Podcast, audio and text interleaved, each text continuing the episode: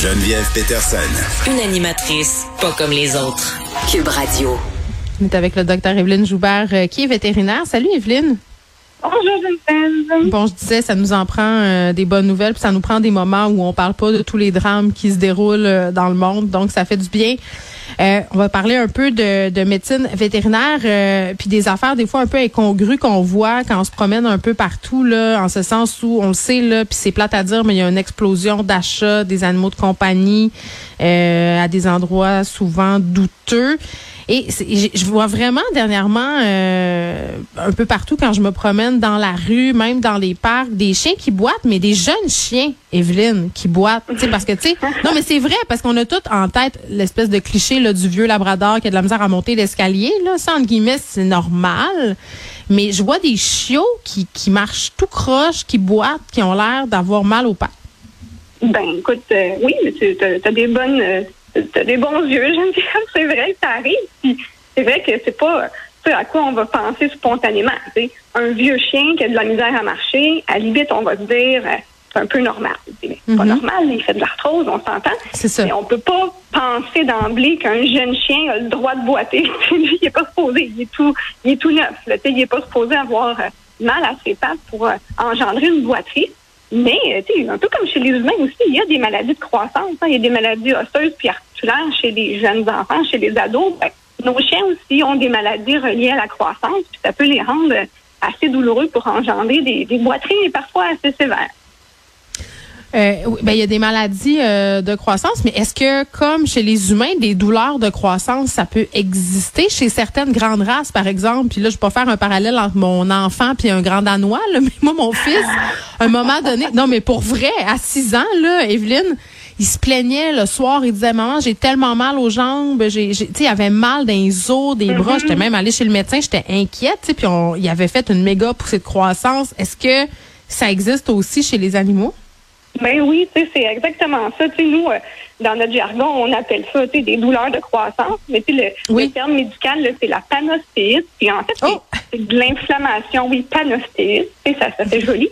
Mais c'est de l'inflammation dans les os longs qu'on appelle. Fait que ça, c'est les os des pattes. Tu sais, les humérus puis les radius là, pour les pattes avant. Puis les fémurs, les tibias pour les pattes arrière. Puis c'est clair que, tu sais, mettons, un chihuahua, va beaucoup moins grandir qu'un berger allemand ou qu'un grand danois. Tu sais. Donc, nos chiens de grande race, là, eux, ils grandissent beaucoup, ils grandissent longtemps. Euh, ils ont des poussées de croissance aussi, puis c'est eux qui vont souvent avoir des boiteries là, tu sais, euh, reliées justement à la croissance. Mm. Un chihuahua qui vient en clinique parce qu'il boite, ça sera pas dans ma liste des possibilités, de, du moins avec bien, bien bas sur ma liste de dire que je pense à la panostéite. Mais si le chien, c'est un grand danois de six mois qui vient pour boiterie, là, ben là, c'est en tête de liste pour mes diagnostics possibles. C'est sûr que c'est la première chose à laquelle je vais penser. Oui, puis ça peut leur faire euh, ben, ben, mal. Puis ça, c'est pour la, douleur de croissance, mais aussi la dysplasie, puis toutes ces histoires-là. Là, ça, c'est pas de ça qu'on mhm. parle aujourd'hui, parce que tu sais, je disais, les gens ils prennent leur chien un peu partout. Tu sais, quand tu prends des chiens de grande race, ce sont des problèmes qui arrivent souvent, donc c'est une raison de plus pour être vigilant là, sur le choix de l'endroit où on décide d'adopter le chien. Mais, mais ces douleurs-là de croissance là, qui sont, en tout cas, tu vas me le dire, là, mais normales, euh, est-ce que ça leur fait très très mal? Tu sais, ça arrive quand? Qu'est-ce qu'on fait? Ben, en fait, c'est que ça arrive n'importe quand. Là, le, le, la veille, le chien peut être super bien, puis là, tu te lèves un matin, puis là, oups, il boite d'une patte, puis t'es comme, voyons, tu sais, on n'a rien fait, il n'est pas arrivé d'accident ou quoi que ce soit.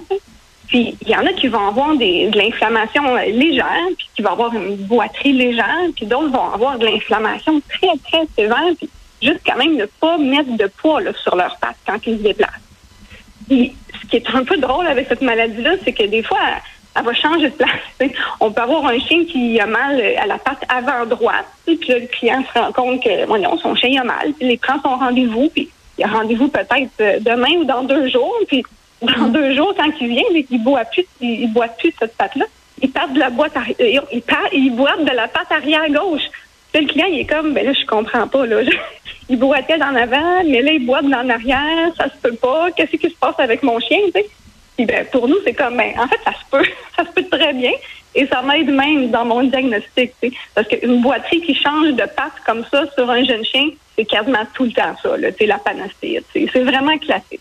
Mais qu'est-ce que vous faites pour le confirmer, mettons?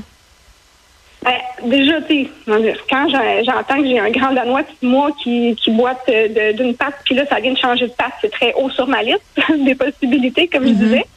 Puis là, on va faire un examen général pour évaluer bon le niveau de confort global du chien. On va faire un examen orthopédique plus poussé, évidemment, sur nos quatre pattes pour aller cibler, y a-tu euh, des douleurs ailleurs, puis à quel point euh, l'inflammation est intense, à quel point la douleur est intense pour ce chien-là, puis mm. voir euh, c'est quoi les pattes que j'ai besoin de, radiographie. Parce que, tu sais, je vais l'envoyer en radiographie, ce chien-là, je vais aller voir aux radiographies ses pattes, ses os, ses articulations pour aller confirmer le diagnostic. Oui, mais qu'est-ce que ça change? Parce que moi, je me mets dans la tête d'un client qui entend ça, puis là, je me dis, bon, mais là, elle, est sûre que c'est ça, que c'est douleur de croissance. Pourquoi je paierais des radiographies pour me faire confirmer quelque chose qu'on sait déjà puis qui est pas grave? C'est parce que c'est pas sûr que c'est de la panacée. Il y a d'autres douleurs de croissance qui existent aussi, puis qui sont plus graves, puis qui vont nécessiter souvent d'avoir une expertise spécialisée, d'aller voir un spécialiste orthopédique, puis des fois des interventions chirurgicales. c'est sûr et certain qu'on peut se dire, ben, je pourrais rencontrer un chien et dire c'est probablement de la panacée, mais je peux passer aussi à côté d'un diagnostic. Puis ça se peut que je nuise au chien si on, intervient trop tard. Ça vaut mieux en être sûr et certain. oui, bon, euh, puis qu'est-ce qu'on fait euh, suite à ça si on sait là, que c'est ça? Est-ce qu'il y a moyen de soulager les douleurs? Là, je reviens encore à mon fils, là, c'était euh, Dundee du Advil, puis ça va passer, c'est un peu le même principe. Ouais, ben oui, en fait, on donnera pas de Advil à nos patients, mais on va donner des anti-inflammatoires non stéroïdiens. C'est quand même pas mal la même chose. Hey, Evelyne, là, je, je veux pas t'interrompre, mais tu me fais flasher sur une affaire, OK? Parce que là, je fais la comparaison avec le Advil, puis tu me dis, ah, c'est pas du Advil, c'est presque la même affaire. Moi, j'entends souvent ça, là, puis je lis malheureusement souvent ça, tu sais, sur les pages Facebook des races ou euh, euh, des activités canines ou félines. Il y a beaucoup de gens qui disent, ah, tu peux donner des médicaments pour enfants, juste demander euh, la version enfant de ce médicament-là, puis tu vas pouvoir en donner à ton animal sans problème. Sérieux, je vois ça souvent, souvent, souvent, souvent. Il y a des gens qui font ça. Oui, ben en fait, c'est que ça peut être dangereux. écoute, il y a certaines molécules qui vont être les mêmes pour, pour les chiens que, pour les humains. Euh, mm-hmm. Par contre, des fois, le dosage va être vraiment différent. il faut, faut, être vraiment certain de ce qu'on fait. fait on, on va pas jamais recommander ça d'emblée. Là. En médecine vétérinaire, on a des médicaments qu'on dit homologués. Ça veut dire qu'ils ont été essayés, testés, trouvés efficaces et sécuritaires pour mm. nos animaux. Fait que c'est sûr et certain que nous, on va devoir, comme on a le devoir professionnel d'encourager ben, les médicaments qui sont homologués. Mais c'est sûr et certain qu'il y a certaines choses que ça va être les mêmes molécules que nos, que nos, humains. Oui, mais on n'est pas euh, capable de calculer la dose. Ben, c'est ça. Ben, c'est ça. C'est qu'il faut faire attention, il faut avoir la dose exacte, il faut savoir est-ce euh, que c'est le même, tu sais, mettons, des Tylenol, tu sais, aux 4 heures euh, chez l'enfant, peut-être, je, ne sais plus, mais ça sera certainement pas aux 4 heures chez le chien, attention, tu sais. Il y a vraiment beaucoup de, de, de danger, tu sais, à, comment dire, à, à, devenir auto-médicamenté. Oui, oui, mais je trouvais ça important. Ça m'a fait penser à ça. Puis j'ai dit, tiens, je vais poser la question parce que je vois ça. Puis dans ma tête, euh, évidemment, je pense pas que c'est une très bonne idée, euh, euh, comme les conseils supposément vétérinaires sur ces pages-là où tout le monde y va de son grain de sel. Là, mets un quatre à place, fais ci, fais trois tours sur toi-même les soirs de pleine lune. Là. non, parce que après ça, quand t'arrives chez non, mais c'est vrai, mais quand t'arrives chez le vétérinaire, après souvent la situation est, grave, puis les gens souvent veulent pas y aller pour économiser, mais ils se rendent pas compte que rendu là, ça va leur coûter pas mal plus cher si on laissait le problème dégénérer. Là, c'est ben ça aussi. Mais, mais, si on revient au. Ben, fois, mettons, quelqu'un a voulu donner un Advil à son chat, mais c'est mortel, ça. Comprends-tu? C'est mortel. Je vous dis, un Advil chez un chat ou un Tylenol chez un chat, c'est mortel. Ben, dans le fond, tu, penses aider ton animal, puis là, finalement, tu causes son décès, t'es loin d'être avancé. C'est vraiment ben, pas la même chose à faire.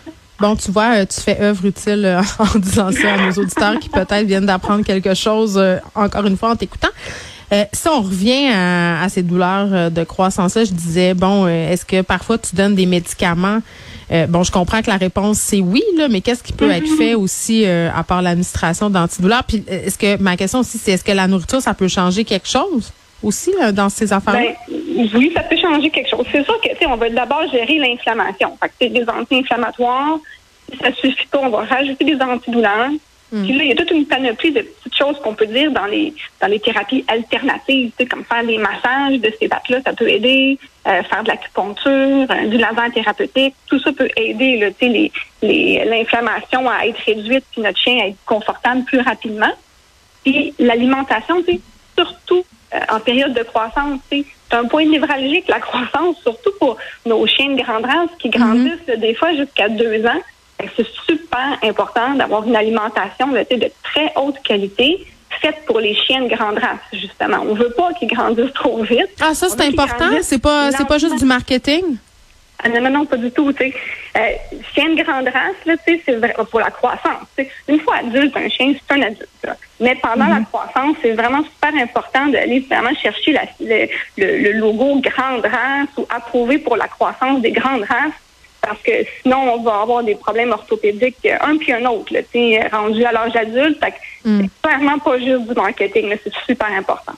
OK. Puis est-ce que je disais qu'on pouvait faire euh, des approches un peu comme l'acupuncture? Ben là, je comprends qu'il faut être motivé pour avoir les sous, là.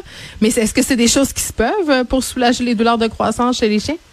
Oui, ça se peut certainement. Tu sais, c'est, ça, c'est des, thérapies qu'on dit complémentaires. Là. Ouais. que oui, acupuncture, ostéopathie, laser thérapeutique, tout ça peut aider. Puis ça dépend, tu sais, même où tu parles de sous, mais mettons ton grand danois de, de, un mm. an et demi euh, se lève pas, là. Ben écoute, euh, faut que tu trouves un moyen pour qu'il se lève au plus vite puis qu'il soit confortable. Un biscuit. Au plus vite, hein. pas juste le. Ouais, c'est ça, mais est-ce qu'il y a trop mal puis le biscuit, il est même pas attirant? Oui, rendu là, euh, ouais. qu'il y a mal, euh, je tu le prends dans tes bras, tu montes l'escalier, là. Et voilà, c'est fini. Mais c'est un chien de grande race qui se lève pas parce qu'il a tellement mal à ses pattes. Crois-moi qu'il vaut mieux, euh, vaut mieux sortir tout l'arsenal puis le rendre confortable au plus vite. Oui, tu as, bien raison. Bon, euh, alors, je vais revisiter mes préjugés. Je verrai plus les chiots qui boitent du même Merci, Evelyne Joubert. Ça m'a fait plaisir. bye. bye.